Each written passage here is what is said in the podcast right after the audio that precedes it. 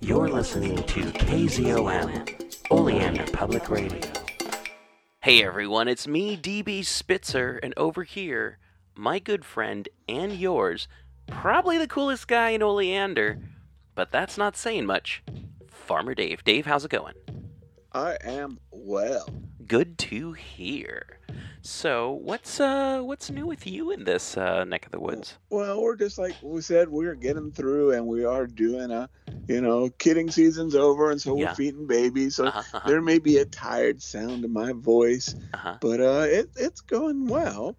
Um, yeah, I guess the the big things are going on with uh the mayor and the changes that we're making Oh to yeah. uh, the podcast. Yeah, yeah, no. I mean, my job in in town in general has changed. I've gone from like being the guy who goes and uh, gets cigarettes and uh, liquor for the mayor to being the person who makes sure that the graveyard is clean. Uh, I pick up all the litter, and I'm just I'm I'm just a caretaker of the graveyard now. Which you know what? Actually, I like a little bit better. and um, I you, guess you polished the Nitocris statue. I kind of stay away from that thing. It hums a little bit, so. Yeah. Yeah. Um, but you know what? The the uh, mayor says that we need to power wash it at least once a week and make sure it shines. So Make make sure there's nothing in the, the statue's armpits. exactly, uh, keep all the moss off of Nitocris. So, um, also a big change is, if people don't know, we are switching back to People's Guide to the Cthulhu Mythos radio station. We no longer have access to broadcasting uh, capabilities, but we will have access to recording capabilities. So that's one more AM radio station that's going away, and one more UHF station that I didn't even know still had a place to go. I, I think someone's just like blasting out reruns of old uh, Sherwood Schwartz shows and uh, black and white movies that are in the public domain uh, out out to nowhere. Oh, is that why we don't get? Wait a minute. Okay, I think I may have solved something. If we have a big, huge UHF antenna that's blasting out at all kinds of whatever, is that what's messing up the why why why, why we don't have cell reception in Oleander? Um, maybe. Maybe You're I don't know. talking to a person who the milking machine is like the apex of technologies, but maybe. I don't know. I, I, I don't know enough about science. I'm just good at drawing and looking handsome. So, it um, could also explain why every once in a while I'm trying to talk to someone on the cell phone, uh-huh. and the professor and Mary Ann come on. does make sense. Does make I'm sense. talking to them. Yeah, I mean that is one thing I do like about the pneumatic tube system in town is you don't get interference. Anyway, so yeah, uh, People's Guide to the Cthulhu Mythos coming back, and we will be talking to all the cool people uh, that we've talked to in the past and some more. Uh, probably we'll get uh, the guest that's in this episode back on the show to talk about the Cthulhu Mythos, and yeah, so And, and that is oh insert a plug right now. yeah. Scott R. Johnson, the famed uh, author of the novel Stonefish. Editor's note Dave meant Scott R. Jones. Back to the show. All right. So. Yeah, that's what I meant. uh, so, yeah. Uh, also, this week we're going to be talking to Scott R. Jones. We're going to be talking about aliens. And. Yeah. Um, I don't think we're going to be doing D&D on D&D, but oh man, we could definitely talk about the hero's journey while talking about aliens. I mean, Okay. that that that oh wow, I was just like thinking about it. I mean, uh, that that movie does have quite a bit of the uh, story structure of the monomyth of I mean, um, if, if, if, we look at the monomyth, which I think we we've talked about quite a bit, but uh, and we look at aliens, uh, you have you have you have a very James Cameron-y, uh, full epic story, but um, let's uh, let's let's uh, let's pull open this uh, metal hatch here and uh, go down to the inner workings and the air duct system that is aliens. Dave, what do we Let us. what do we what do we want to talk about with aliens this time? Well, I think I think you're you got a good point there, because there's going to be quite a bit with Ripley and the monomyth. I think Mhm. it's a very classic example. Yeah, yeah, yeah. Um, let me punch up onto my phone my uh, monomyth. Uh, before we get too far, uh, here's uh, here's Dave talking with uh, Scott R. Jones. Enjoy. Okay, well, it says it's recording on this end, so Okay, sounds good. so I think I, we're we're, we're, we're going to believe it. Okay. and if I call back, we're trying to get it to record. All It's all my fault. no problem. Okay, I'll go ahead and start. Sure. Welcome. You are again listening to 1130 on the AM dial. And this is Radio Free Oleander, KZOMB. And just remember that Louis Luau is having a pineapple sale. 25% off of anything as long as it has pineapple. You want a vanilla malt? Put a pineapple on it and get 25% off at Louis Luau's in the pod carts. Hey, this is Farmer Dave, and we have a really special guest today, and that is Scott Jones. And I'm Scott. I'm going to let you kind of introduce yourself here. Yeah, sure. I'm uh, Scott R. Jones. I'm a writer of uh, weird fiction and cosmic horror. Uh, my debut collection, Shout, Kill, Revel, Repeat, came out last year, as did my debut novel, Stonefish, from two excellent presses, uh, Trepidatio, it's an imprinted JournalStone, and also uh, Word Horde. Word Horde put out my novel, Stonefish, and I was recently nominated for a Locus Award. Didn't win, but I was nominated, so that's always Well, nice. congratulations. Uh, yeah, it's been it's been a pretty good. My pandemic year has actually been pretty good. I've been working on my on my next novel, and uh, just uh, yeah, just generally uh, making more art. So that's what I do. So, if someone was interested in one of those novels, uh, how would they? Uh, where would they go about to get it? Oh well, you know it's available pretty much everywhere. It's on Amazon. You can just look up Stonefish and Jones, and it'll come up. Or you could uh, order direct from Word Horde. I always encourage that.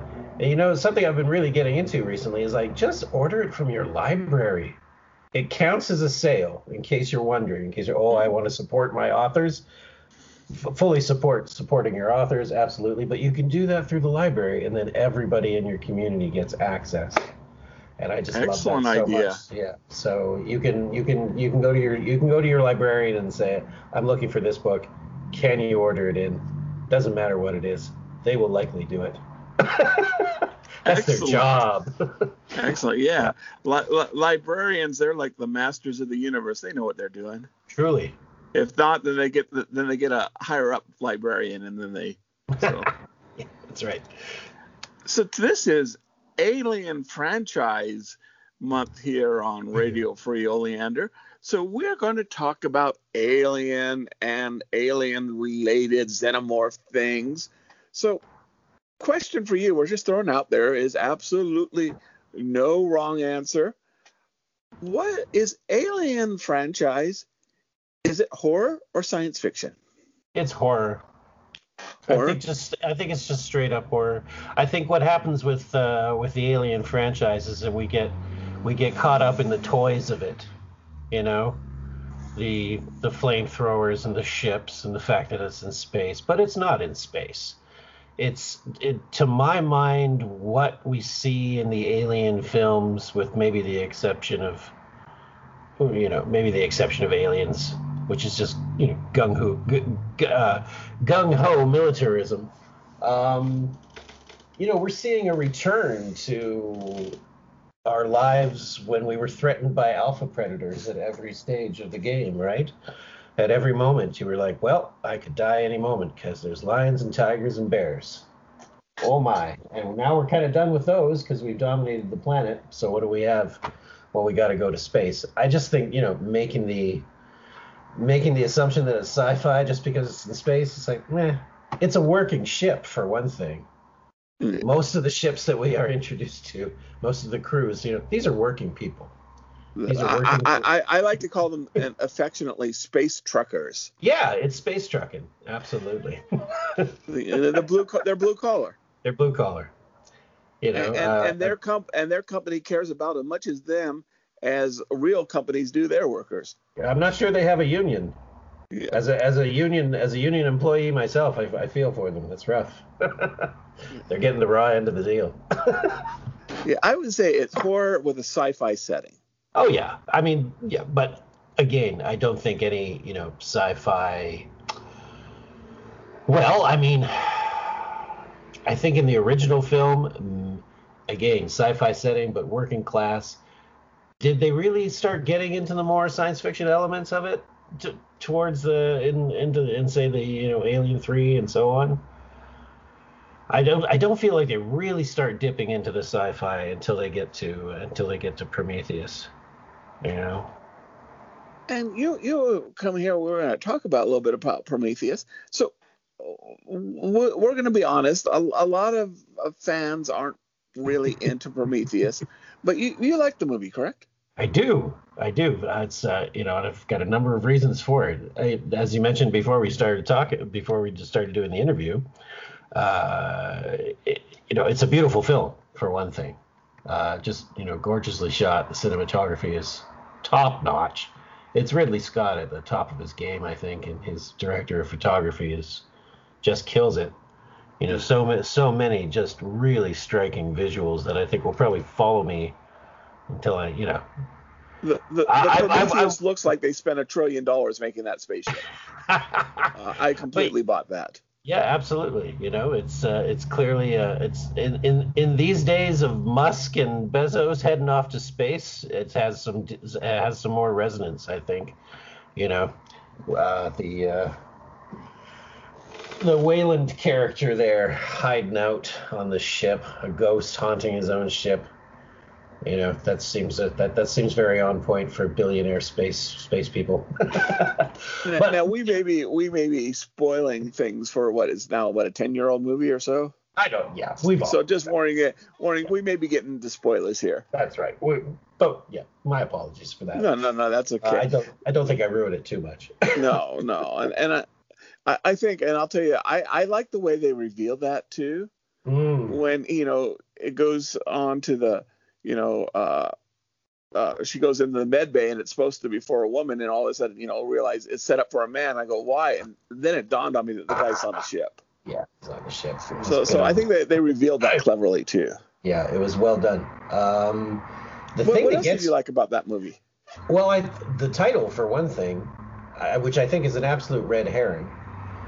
I think maybe to talk about why I think the title's wrong and why uh, the I, what I found. I was going over an essay I wrote about it eight years ago, and I I find it interesting that what we've got is when we look at complaints about Prometheus is that what, what I saw the most at the time was these people are idiots straight across the board. Doesn't seem to matter. They're all acting like goofballs. There was a there was a tweet that came out at the time I was writing the essay, and I, I, I noted it down, and I just read it again. It's wonderful. It says, "Imagine if Buzz Aldrin got out of the lander on the moon and ran away giggling and farting. That's Prometheus. right? Because we've got this idea in our heads that, you know, space explorers are, you know, they're, you know, uh, they're tough as nails. They can handle anything. They're usually fairly rational. To go to space, you have to have a good basis in science, and, and you're usually a scientist of some form if you're in space. Uh, not so much, I guess, later on with the with the later with the uh, because of course Prometheus is a is a prequel. You know, then we have the more working class guys, but these guys on the ship in Prometheus, the you know, they're scientists and archaeologists and biologists and metallurgists, and there's a guy who does rocks. What's what's his name? Really interesting actor, the the the fellow who plays the Scottish punk mineralogist guy. He's interesting. Yeah. you know, so you Yeah, you all know, I, I guess I could get that, but you know, honestly, that didn't bother me that much. No, but I think it speaks to what people were getting wrong about the film is that it's not Prometheus. That's the red herring. Prometheus, you know, to name the ship that, to name the to name the movie that is you're throwing people off because the actual god form that these people are interacting with you know, as as as as they explore the the planet and look for you know look for evidence of their engineers, right? Is Pan. They are they are they are not in space. They are not on another planet. They are in. I mean, literally they are. But where they are is the first ages of man. You know, they've been taken back to that prime, and you can see this in the opening shots.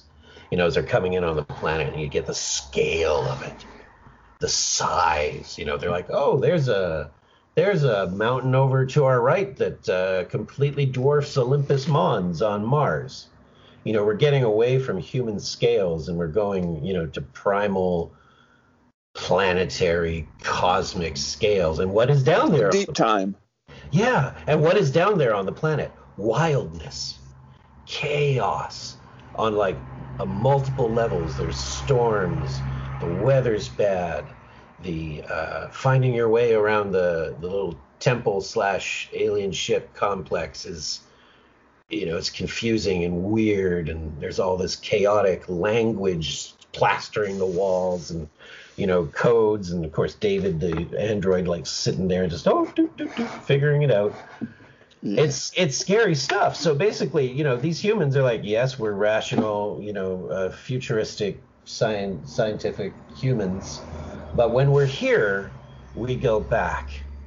And because, you know, the chaos of Pan is the chaos, you know, it's where we get the word panic. Everybody on this in this movie is panicked. No yes. one's no one's acting rationally. The only one who is is uh, is David the android. He has and a he's killing people. He has yes, and he's doing it with absolutely no com- well, you know, he's got no compunction. I think the the the the one line that the whole film sort of turns on, uh, the one central point, is David when he when he's in the uh, billiards room with uh, oh what was the actor's name? I forget, but he's in there with lead. Yeah, the male lead. uh, you know, he says, "Here's mud in your eye." After he's basically put a little drop of, uh, you know, alien protoplasm in the guy's drink, right? So what he's saying is, it's, it's a wonderful. I mean, it's a it's a toast. Here's mud in your eye, but literally, they have this black mud outside. He's literally put a drop of black mud. This, you know, this alien protoplasm you know this life stuff and he's going to get mud in his eye. He's literally going you know the next morning he's going to see a little wispy tentacle of eye meat flail out at him from the mirror. Now a rational man goes to see the doctor when he sees that but he's not. He's panicked. You know he's in the grip of pan and he makes the decisions he makes and yeah terrible things happen. And, and, I think it also symbolic too. You know, the you know if from you know Ridley Scott is sort of presenting this as sort of a theological, but you know what mm. what did what did you know in the Bible what did God create man out of but mud? Yeah, so. clay, clay, clay, clay. We are but clay. So yeah, that's uh, I love the viscousness. I mean, you saw it in the original Alien too, but they kind of really they ramped it up for for Prometheus. I think that's a you know basically I think it's a quality film if you if you if you get over the fact that everyone's acting like like they're panicked, but that's you know that's what humans do. I was reminded too, you know, it's uh, several years ago here in Canada there was an incident out on the prairies where uh, middle of the night on a Greyhound bus somebody took a Bowie knife to uh, another passenger's neck. The, I mean, the assailant was, you know, uh, uh, has since been uh, you know, not guilty by reason of insanity and drug use and what have you. He was, you know, had PCP in his system. It was nuts. But he basically decapitated this fella at 3 a.m. on some, you know, lonely prairie road. And, uh, you know, everybody who was on the bus when they started to grok what was happening immediately got off the bus. And later I was, uh, later I was talking about it with a coworker and she was like, oh, if I had been there, I would have done something about it she had martial arts training, which I think is probably significant. But you know, this idea that we're all, you know, we're going to be heroic in in in the face of in the face of abject horror, and it's like, well, no, we're going to panic. That's that's how it works. Everybody off the bus. You don't want to have to deal with that. unfortunately, the folks in Prometheus have to deal with it. so so I have here's my problem with the movie. Mm. Okay, or, and it's completely personal. I loved the Dark Horse comics. And the thing I loved the most as a little kid, not being able to see the Alien movie, but seeing all the posters and the pictures, you know, because I, I was 12 when it came out, Right. was the Elephant Alien. Oh. I loved the, Mm. what Dark Horse did with the space jockeys, and that Yeah, they're yeah. not that their psychic powers can reach across the galaxy, and they're not they're not the good guys in the story. They're not here to save the human beings. and I loved this the elephant form, and now it's just a big guy in a suit. Yeah. So you know, I and and, and that's that's just completely personal. And you know, you know, I always have my head canon, but one of my favorite things that we kind of forget about the original Alien is, you know, there's three there's three races: the humans, the xenomorphs, and the, then what we used to call the space jockeys. Hmm So so I kind of that's the part I, but that's just personal. That's just personal. so another one that kind of gets maligned, uh, and, and I'll, I'm gonna be quickly honest, just with things coming up, I've never seen all the way through, is Covenant. Yeah, it's not as powerful a film as Prometheus to my mind. I think it's it starts it starts to fall down about oh you know it's it's interesting hmm, when does it get interesting? I don't know that it, I, I think some of the casting choices were poor. Some of the casting choices took me right out of it. The best parts I think are when Fassbender's you know doing his uh doing his dual uh android uh uh shtick there Yeah. it's quite uh, it's it's it's it's it's quite effective. It's a gothic movie. We, I think we have a really sort of gothic sensibility to it. You know, the ancient decaying house. You know, which you know one lone character is rattling around in. There's been a terrible crime, but I guess you, uh, how far did you get into it? That's my question. Am I going? well, well, so so and I and I can't. And so what I'm going to say is is that I've never. It wasn't that I got bored and turned off. It was you know oh things happen. I had a power outage. Oh okay. Eh, do I want to start it back? Okay, was this where I was? You know. So it was never. I got sick and tired. It it was oh you know okay I'm watching this again. Oh work called. I got to turn it off. And so Mhm. so Yeah. it, it wasn't ever that it, I got bored or I wasn't interested. It just things conspired that it, it was just more interesting to watch parts of it than from the whole by the time it got through through with it. yeah, you're just gonna have to sit down and commit, man. That that's it. And oddly enough, strange thing is, is same thing with Alien Resurrection. It was always something we every time I back when we had VHS tapes, or I think it was still VHS tapes, it may have been a CD. I was playing, renting it. Every time I'd pop it in, something would happen. You know, I get a call. Oh, somebody said, "Come over here." You know, so it's just it's just one of those things that The movie yeah, doesn't I'm gonna want have to maybe pick a time where doesn't just want you to nothing happens to watch it all the way through. Yeah. no, I think you know what? Is it entertaining? Absolutely. You know, I think everybody does uh, does a good job. Is it a great film? No. Is it Alien? No. Is it even Prometheus? Never. No. I don't know. I, I I think like he just he ran with his ideas in pre Prometheus. I think he went too far with them. You know, I think he may have overextended his uh, he may have ex- uh, overextended his reach. I guess it just seemed very. Uh, it's a clumsy film. I'll just say it. It's a clumsy film. and, and, and I have to say, we all, everybody who's going to go into that movie's got some expectation. Even if you haven't seen an Alien or Aliens movie, you know what they are. And setting it before the first one, with people coming in with an expectation, that's got to be a really hard sort of trick to pull off. Yeah, but you know, I, as as a creator myself, I I, I kind of get it. You're just gonna do what you do. I think you know if if if if Ridley Scott wanted to make that, he's gonna go ahead and make it. You know, um, we just kind of have to. Now, let's It's say Sir it- Ridley, let's say Mhm. Sir Ridley walks in and says, "Hey, you know, Scott, uh, you know what? Uh, I'm turning the the whole thing over to you. Where do you want us to go? We're going to go there. what would your answer be? Well, I think, wow, that's a good one. Um,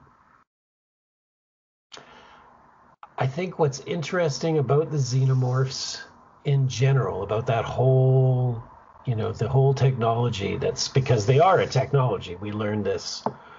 Uh, we learned this in, in Prometheus. You know, these were bioengineered, you know, bioengineered uh, alpha alpha entities. You know, the most, uh, you know, e- e- these things are built to survive. And then, of course, we learn you know, this is, I, I assume in can, this is a, a, a canon.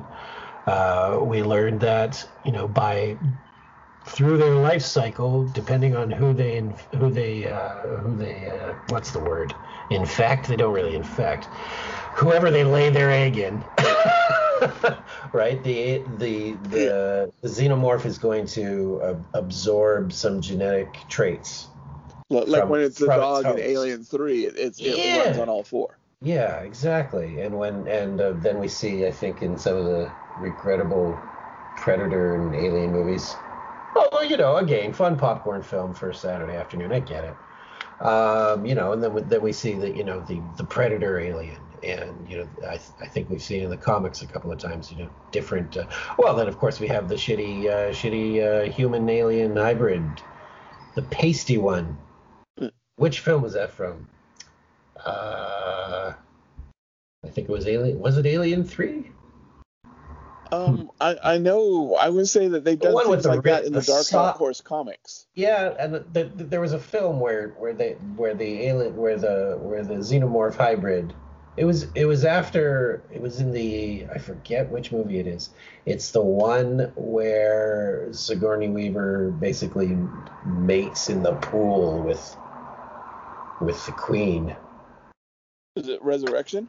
Possibly, yeah. Whatever the one. Resurrection. Whatever like the one. Said, whatever the one. Every time I try to watch Resurrection, something happens. okay, well, there's a really, uh, there's a really uh, nasty and uh, unpleasantly soft uh, human uh, pr- human xenomorph hybrid that she has to deal with at the end. Very gross. But that's my point: is that if these things can uh, absorb and you know uh, shift their uh, you know shift their body form based on who their uh, who their uh, who their host is. Well then we've got some interesting places to go in terms of like transhumanism uh, you know basically genetic engineering with these things. I would love to see i would love to see future alien films in which there are uh, characters who are in fact xenomorphs but they are rational or seemingly rational.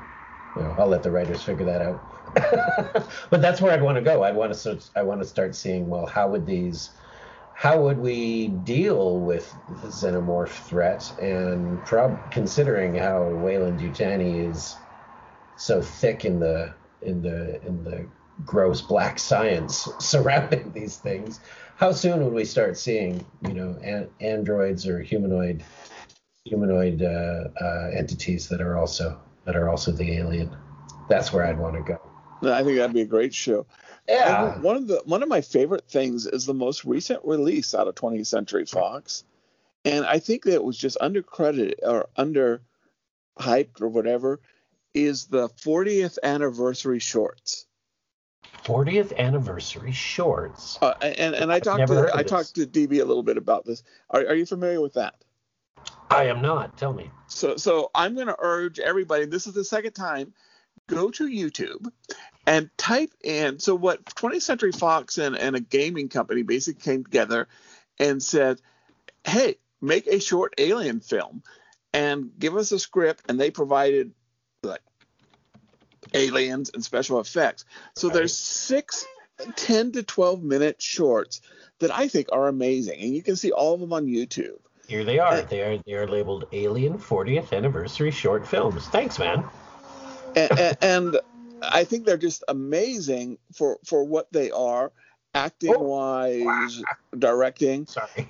And and I think that might be this is give give Aliens back to the fans for a little bit. Let a little fans bit. Take it. Absolutely. So, yeah, I would I would happily uh, I would happily uh, contribute something to an anthology of some enterprising uh, publisher was deciding to put something out. I'd be happy Yeah. to contribute. I got all kinds of ideas. Yeah, and, and you can see, and you can you can see all those uh, on um, um on on YouTube, and they're definitely they're definitely worth. You know, some are better than other, but I I, I really enjoyed them. This first one has twelve thousand likes. That's got to count for something. So Oh, yeah. yeah. And and, and as far as I know, since they were endorsed by 20th Century Fox, these are canon. Nice. These are canon. And so I'm going to just give a quick shout out though. I think of all of these, the best one is the last one they released, which is Alien Alone. And I won't spoil it, but I absolutely the the, the actress in this, I it, it's worth worth watching. I think it's the best one. I'm gonna I'm gonna I'm, I'm gonna I'm gonna watch it as soon as we're done here, man. It's great. Excellent. Good stuff. Well, I hope to have you on again. I'm afraid we're running out of time. But again, if people were interested in uh, reading uh, your books, where would they find them? Yeah, you can find Stonefish on Amazon. Uh, also, uh, Shout, Kill, Revel, Repeat. And if you want to order directly from the publishers, you can go to uh, JournalStone. Uh, JournalStone publishers, uh, just Google them, and also Word Horde. Excellent. And just a reminder for residents of Oleander, there is a 25% sale on our favorite paint company, Paint It Black, off of Black Paint. Since that's all that they sell, you're going to get, no matter what you leave with, you're going to get 25% off. Thank you very much, Scott, and we hope to have you on again. David, thanks for having me, man. It was a good time. I enjoyed talking about it.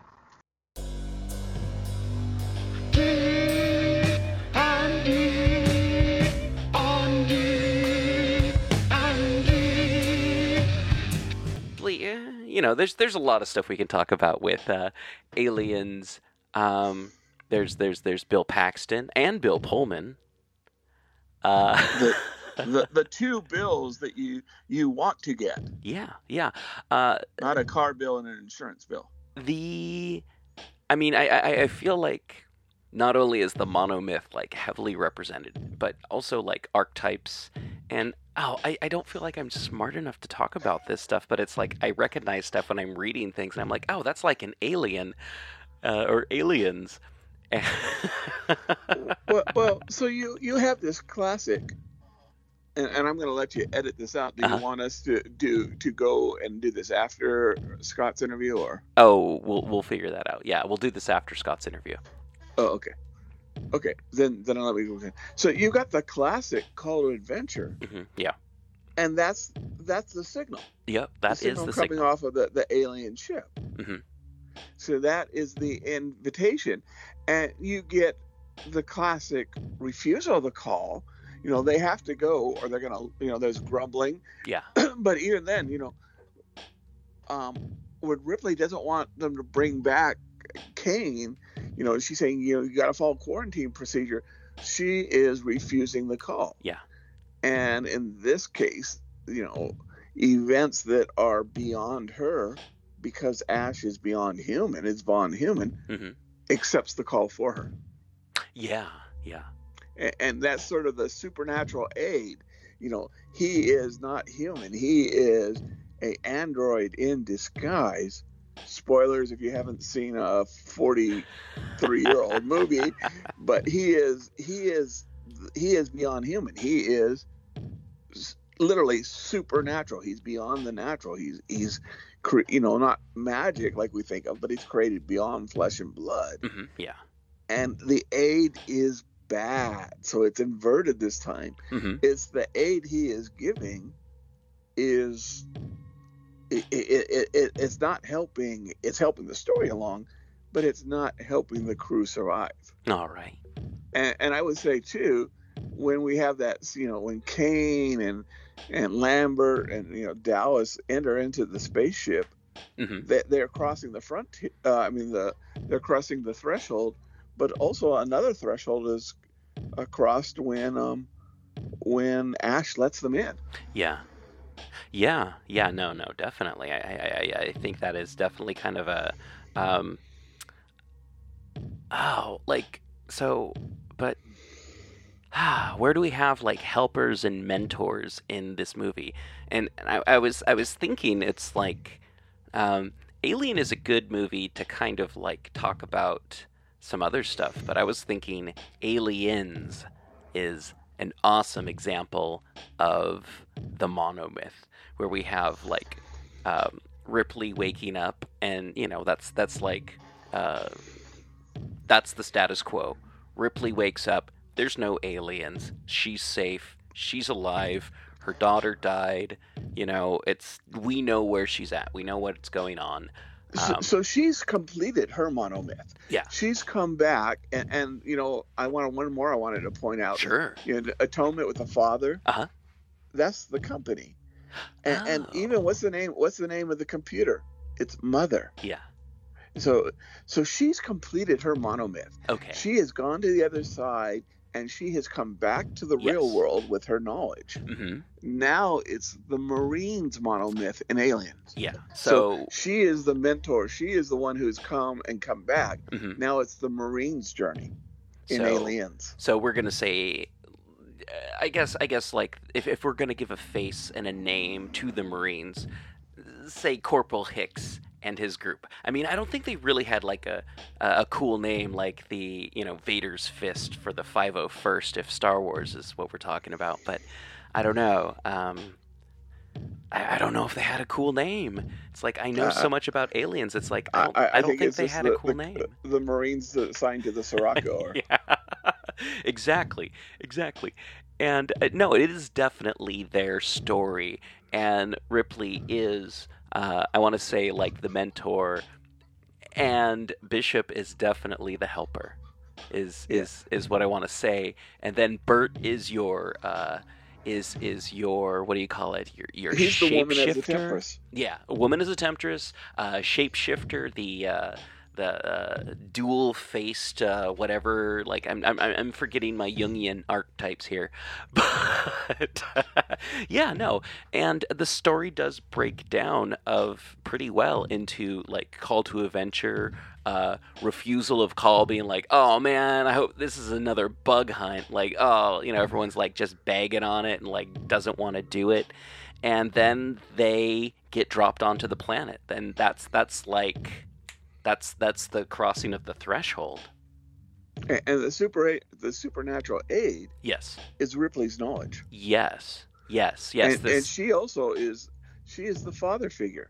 very She's the one that they didn't believe, and when they accept her, they become one with Ripley. yeah, And they realize this is true and that they need to follow what she says, she becomes one with with they become one with the father figure. who yeah.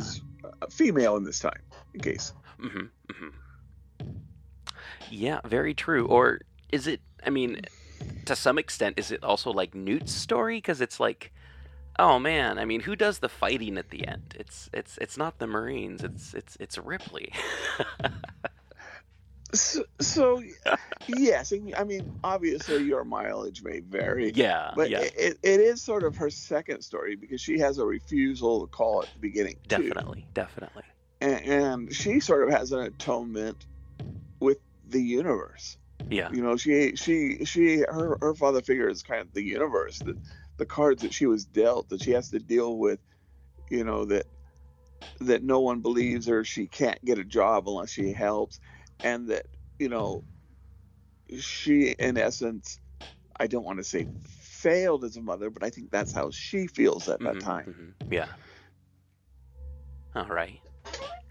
So we have the we have the the the uh, I don't know. Definitely kind of like when everything goes to hell and uh, like into the abyss. I don't know. I want to say that that's that's like when they actually go into the hive, into like the uh, the uh, the power generator room or whatever the the thing that uh, the reactor. the reactor. Thank you.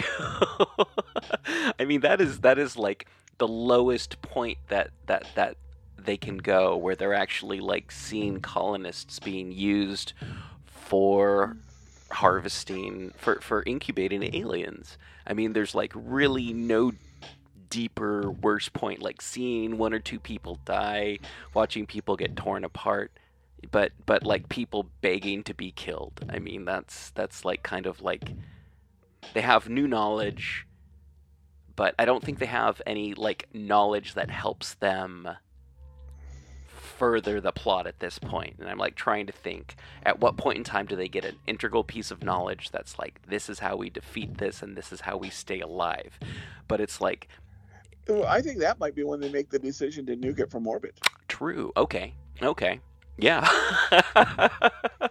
It's like this is also a horror story. I mean as much of it is an action movie it is also a horror story of like th- there's there's nothing but loss at the end. I mean at the end of this like no one wins. I mean with with like the the the meagerest of prizes your own life. But you know it's I don't know.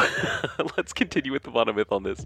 Uh, I keep I keep Oh, well, interrupting. well, and I say, you know, the the the rescue from without is, you know, and and, and the magic flight, you know, she gets up to the roof Mhm. and she thinks Bishop abandoned her, Yeah, and he has to come back around. So that's the magic flight and, you know, the rescue from without. Oh yeah, yeah.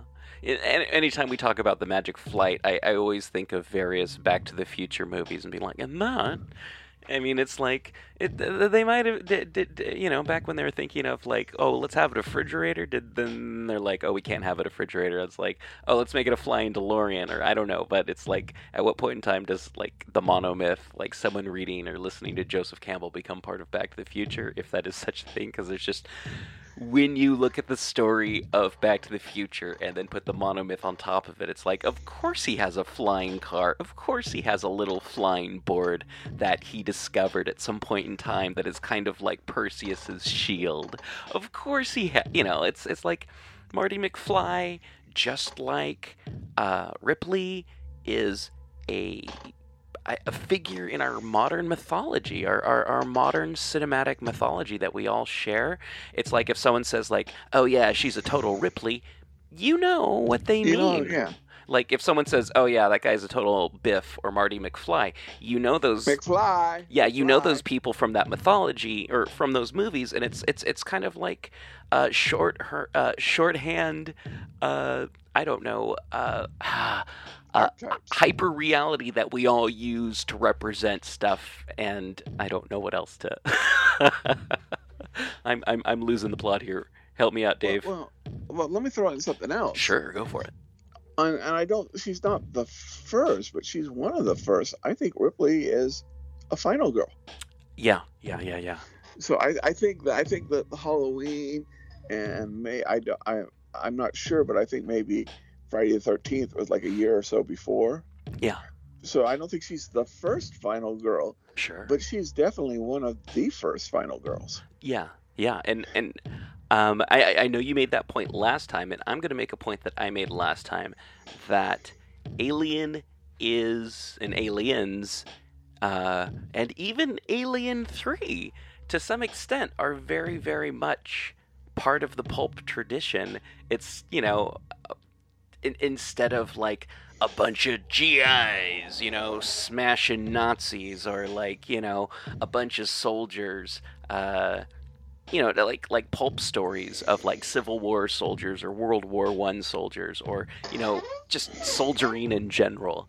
You know, th- that kind of stuff. It, it it it feels kind of like it has a very kind of like, I don't know, uh, if Nick Fury and his Howling Commandos had an, you know, an off-world adventure that ended poorly.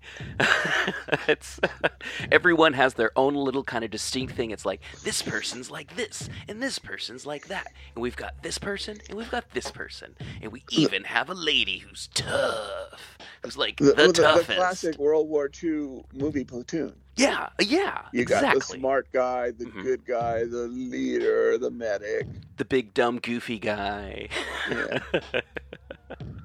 yeah, you, you have like your person who's like, you know that they're connected with it, but they're like way off site, and you know maybe they'll help out in the last minute. They're kind of like your, uh, uh, Deus Ex Machina, kind of like your your pilot character who's introduced early on that then goes and saves everyone's ass at the last minute. You know, um, the, the snarker. yeah.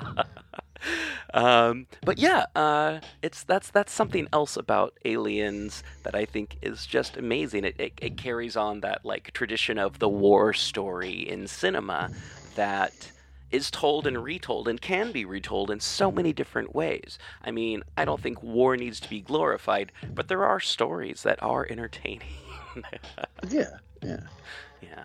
And and, and, this too, you, what you the, the the thing that as human beings that we all want to try to remember is Mhm. as terrible as the Japanese army was, and you know the Nazis, of course, Mhm. It was human beings, and in ways that makes it worse. Yeah. You know that these were human beings that chose to do this. Yeah. But here you can make, you can they, you don't have to villainize the bad guys. Yeah. They are non-human killing machines. Very true. Very true. Um, let me let me let me And, and so in ways it's kind of humans versus nature. Definitely. Yeah. Yeah, yeah, yeah. I mean, granted it's it's it's not humans nature, but it's uh, the, the, But, but, nature, nature, the. But aliens, yeah. you know, the shark and jaws, they're all part of, of nature. Definitely, definitely. And uh, you, you just brought up something that I, I, I like to bring up once in a while. When people like take uh, mythos entities and then put them in a scenario, and but it's like historically based, and it's like trying to like blame something terrible that had happened in human history on like Nyarlathotep or Cthulhu or Hastur or anything.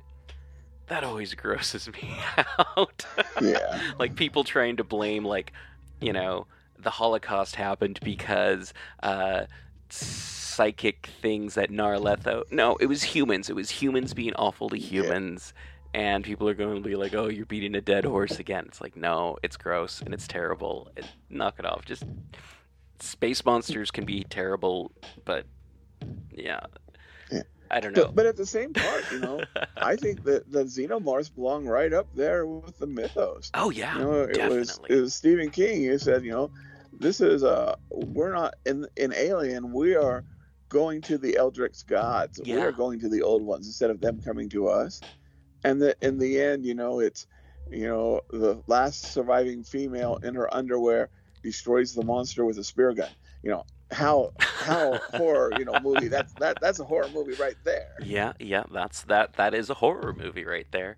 And one thing I have to say is, I have to say, uh, as as much as we owe to August Derleth for like holding on to H.P. Lovecraft's stuff, if Stephen King wasn't, you know, a vocal supporter of H.P. Lovecraft and Lovecraftian things, I, you know, I I I think that goes a really long way because when you're I don't know, 11, 12, 13, and you're reading Stephen King short stories and stuff, and the phrase Lovecraftian comes up, you're like, what does that mean?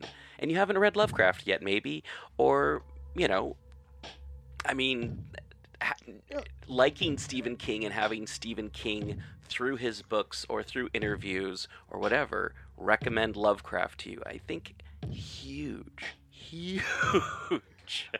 Well, definitely, and there are some not not Salem's Lot, but the short story Jerusalem's Lot uh huh. Yeah. is, is definitely a mythos story. Oh yeah. Oh yeah. And and and his Danse Macabre, hmm he talks a lot about Lovecraft, which is, is his book on horror. That is a really you know, good and book. it came out in like the late '70s, I Mhm. think, but it came out about the same time.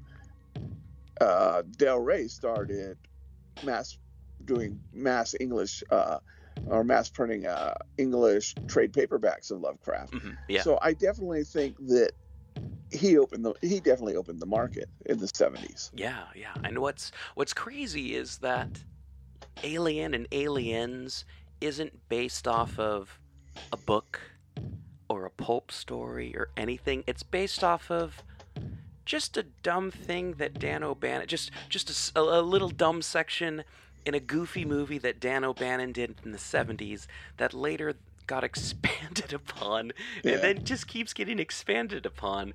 And I think sooner or later, in the next 20 years, we're just going to somehow slowly go back to that beach ball in an airlock. the, the, the, the, giant talking, the giant tomato monster, and uh, yeah, and, and uh, debating philosophy with a intelligent nuclear bomb. exactly, exactly. I, I mean, that's that's just gotta be how the the series ends. It's just kind of like a. Uh, a Dark Star reboot. and, and the end we'll roll credits and play Benson, Arizona. yeah. and yeah, um, I have to say, um, Aliens probably would lend to a D&D game maybe a little bit better than Alien because Alien I think is like good for if you were playing with just one person and you know I don't know. Or if you're playing, I, I, I guess uh, Aliens is or Alien would be good if you're uh, playing a horror game with a bunch of people. And A- A- A- Alien is basically a Call of Cthulhu game. yeah, yeah, and And, everyone knows. Aliens is more of a D&D game. Yeah, yeah, everyone's fighting together. I mean, oh, you you you're you're actively fighting against instead of like hiding, researching, and trying to figure out what the hell's going on. Versus like we kind of have an idea of what's going on. We know where we're going, and we have a plan of action, and we think we have the firepower uh, to take care of stuff, which is like anytime you go to a dungeon. I mean, Aliens is as much of a monomyth as much as it is a dungeon crawl for D and D. I mean, how, Yeah.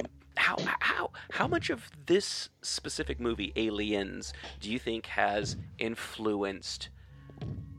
Goddamn every portion of nerd media. I mean, it's like I was just thinking about it the other day. It's like video games alone, like early Nintendo games, like Metroid, Contra, like very influenced by Aliens. Uh, last week I mentioned uh, Xenophobia, or I think it's called Xenophobia, uh, the old side scroller and the arcades and whatnot that had face huggers. I, I remember like there being like uh, references in like Ninja Turtle cartoons to aliens. I mean, it's it's it, it feels like it's one of those things that's like seeped into culture so much that it becomes part of a culture for other stuff or other aspects of culture refer to it you know and it's it's it's just one of those things that's so cool it's hard not to reference. And it's also one of those things that's so kind of like it's its own thing and the aspects of it are so very much its own thing that it's it's its own aesthetic and it's it's it's it's its own mythology and it's just got something great about it that it's like easy to explain but hard to explain at the same time and it's Yeah, um, and no, and definitely it may not have created a lot of the tropes, Mhm. but it definitely codified a lot of the tropes. oh yeah corporations are bad. You know, blue collar space. You know, um, it may be not a, as famous, but uh, you know, soon came out uh, the movie Outland Mhm. with Sean Connery. You know, it's uh, the even even look at um, the human technology yeah in Avatar. Besides being able to jump into these giant big blue bodies, the the human technology in Avatar looks very close to that. yeah yeah well, i mean it's it's also james cameron so yeah, but but this whole idea that that you know instead of having Star Trek and Star Wars technology, you can still have travel to other planets, but still have this sort of company business run necessity equipment yeah that is somewhere between what we use Mhm. and, and you know Star Wars or Star Trek. yeah Now, yeah include they have that light temple where the computer is, where you have to go talk to a computer, so they don't get it all right. Yeah, but I, I, I mean, we're we're talking about a period of time where uh, computers were fairly large, like computers that could actually do anything. You know, that's useful. were fairly large, and uh, what we we know of uh, as like Internet 1.0, DARPANET. I mean, that, that was just like a handful of college computers hooked up together and some uh, laboratories connected. Um, I don't know. And I, I think going off of that, like futurism based off of that kind of technology and that kind of like what's going on in the world, I love that mid to late 70s futurism. It's my favorite. but yeah, no, yeah, I no, and, and and I think, and there, of course, it took off things like the Forbin Project Mm-hmm. and a lot of others, but it's the one that solidified it in our in the pop culture. Yeah, yeah, and and Alien, uh, I mean, Aliens like Alien kind of like has that whole space trucker feel to it, but it also incorporates. I mean, definitely when they start incorporating the whole. Um, uh, mobile suit, the or, or uh, the the, the uh, articulated frame. I, I I don't remember what it was called. The power loader suit Yeah, the power loader. and and and that that thing i remember being like just obsessed with that as a kid being like that is the coolest thing ever. I can't wait till like everyone's like using those to do their jobs. My dad's like they don't have those. And i'm like but why don't they make them and he's like well they'd have to have like huge batteries or like cords or something i mean we don't have like small power sources to power huge metal things like that. I was just like so disappointed. He's like, maybe they could be gas powered and they'd just be like, but anyway, but sorry to everyone's ears. Uh, but yeah, no, it's there's so many cool things about Alien and Aliens that I think just kind of have soaked into everything, and I don't know. Uh, th- but th- that that that aesthetic, that that kind of like, y- you know how like Star Wars is like a a lived-in fantasy world, and Star Wars or in Star Trek is is you know Star Wars is like a lived-in fantasy world. Star Trek is very kind of like this like bright gleam future of like wood panel and Naugahyde. You know, it's it's it's 60s futurism. Then that was then later updated, but uh, it's you know still kind of that 60s futurism, but then like a a 90s uh, early 2000s coat of paint uh, applied once in a while. But Alien, Aliens, Alien 3, I mean, the Alien franchise, it's just that kind of like. This this is what a flying factory. This is what a flying refinery. This is what you know a colony planet. This is what you would probably actually really need. This is like real industrial. This isn't just plastic someone put on a wall. Let's use locations, let's use materials, let's use, you know, things that actually look like guns, not things that look like an Altoids tin or, you know, Yeah. it's um it's uh, there's like a very kind of like heavy practical feel about everything in alien. You don't go oh that just looks like cheap plastic. It looks like they're carrying heavy ass equipment around and that those doors are heavy and that acid must be really acid, uh, acidic if it's able to melt through all that like uh, pig wire and just like things like that that just kind of give everything. Like you work on a farm I'm, you can probably look at Alien and Aliens and go, yeah, that looks like something that would be good for anything other than like a nine foot tall thing with two mouths that bleeds acid. It, it, it, it, it's not, yeah, lava lamps and with Christmas lights decorating over it to make it look alien. It Yeah. looks, it looks usable and practical. hmm And, and and and and the same goes for the alien stuff. It's it's so gross and organic and looks like just it it looks like it could be an alien organism like the face hugger, the eggs, the queen, um, everything up until like Alien Three, where they use the um, they chroma key in a. Uh, I don't even know if they used green screen, but it's like chroma key, a chroma keyed in puppet, and it's like, Yeah. why does that look so weird? And it's like, oh, it's because it's a puppet. Uh, I don't know if we're gonna talk about Alien Three. I, I think we might just like talk about other parts of. I, maybe we'll talk about Alien versus Predator, the comic book, but but we should probably get wrapping it up on Aliens, uh, plural. Uh, is is there, I think I think we've covered it about as well as you and I are can are capable of doing it. Yeah, yeah. Um, the only thing else I wanted to say I love the clothing, and that's part of the aesthetic. It's like everyone's dressed kind of like slightly futuristic. It's like it's not dumb and shiny like in Back to the Future. It's you know, it doesn't seem as dumb and impractical or like referential as like Blade Runner did. Because like I know some people are like Blade Runner, those outfits are cool. They are cool for a noir, but not working on a space station oil refinery colony planet. And Yeah. everyone seemed very practical. The gear all seemed very practical. Again, uh, oh man, the people who did the design on that movie, they they deserve all the awards, and I hope they got all the awards, but probably didn't because it was sci-fi horror. Anyway, Dave, anything else we want to say about aliens before I And think I of think anything we covered else? it pretty Okay. thoroughly. Yeah. Um, how do you think? Uh, how do you think the goats would do against aliens?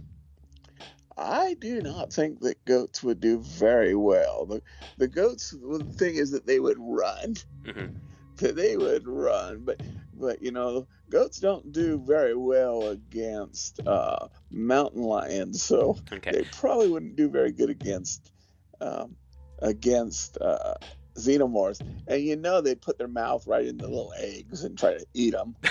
They'd start at the side. They wouldn't stick their face in. They'd start at the bottom. Is my guess. Because my guess so- would be like the goats would just like eat it from the bottom, and no face huggers would come out, and then you wouldn't have like goat aliens running around. Because I mean, as as we learned in Alien Three, uh, the alien was dog shaped because it came out of a dog. So who knows? They may have horns, or Yep, all right. and little alien beards. Oh yeah. all right, everyone. Thank you so much for listening to Radio Free Oleander's penultimate episode. Uh, come join us for the last episode. We'll uh, have some more people on. And uh, don't worry, we'll still talk about Oleander and all that kind of fun stuff. But yeah. All right, Dave. Anything else you want to say before we take off? Bye. Okay. Remember, rate, review, subscribe, tell your friends, tell your ma, or ship you down to Arkansas. All right. That's what I say. Hey, hey. That's what I say. Those aren't the words, but Uh, close well enough. said.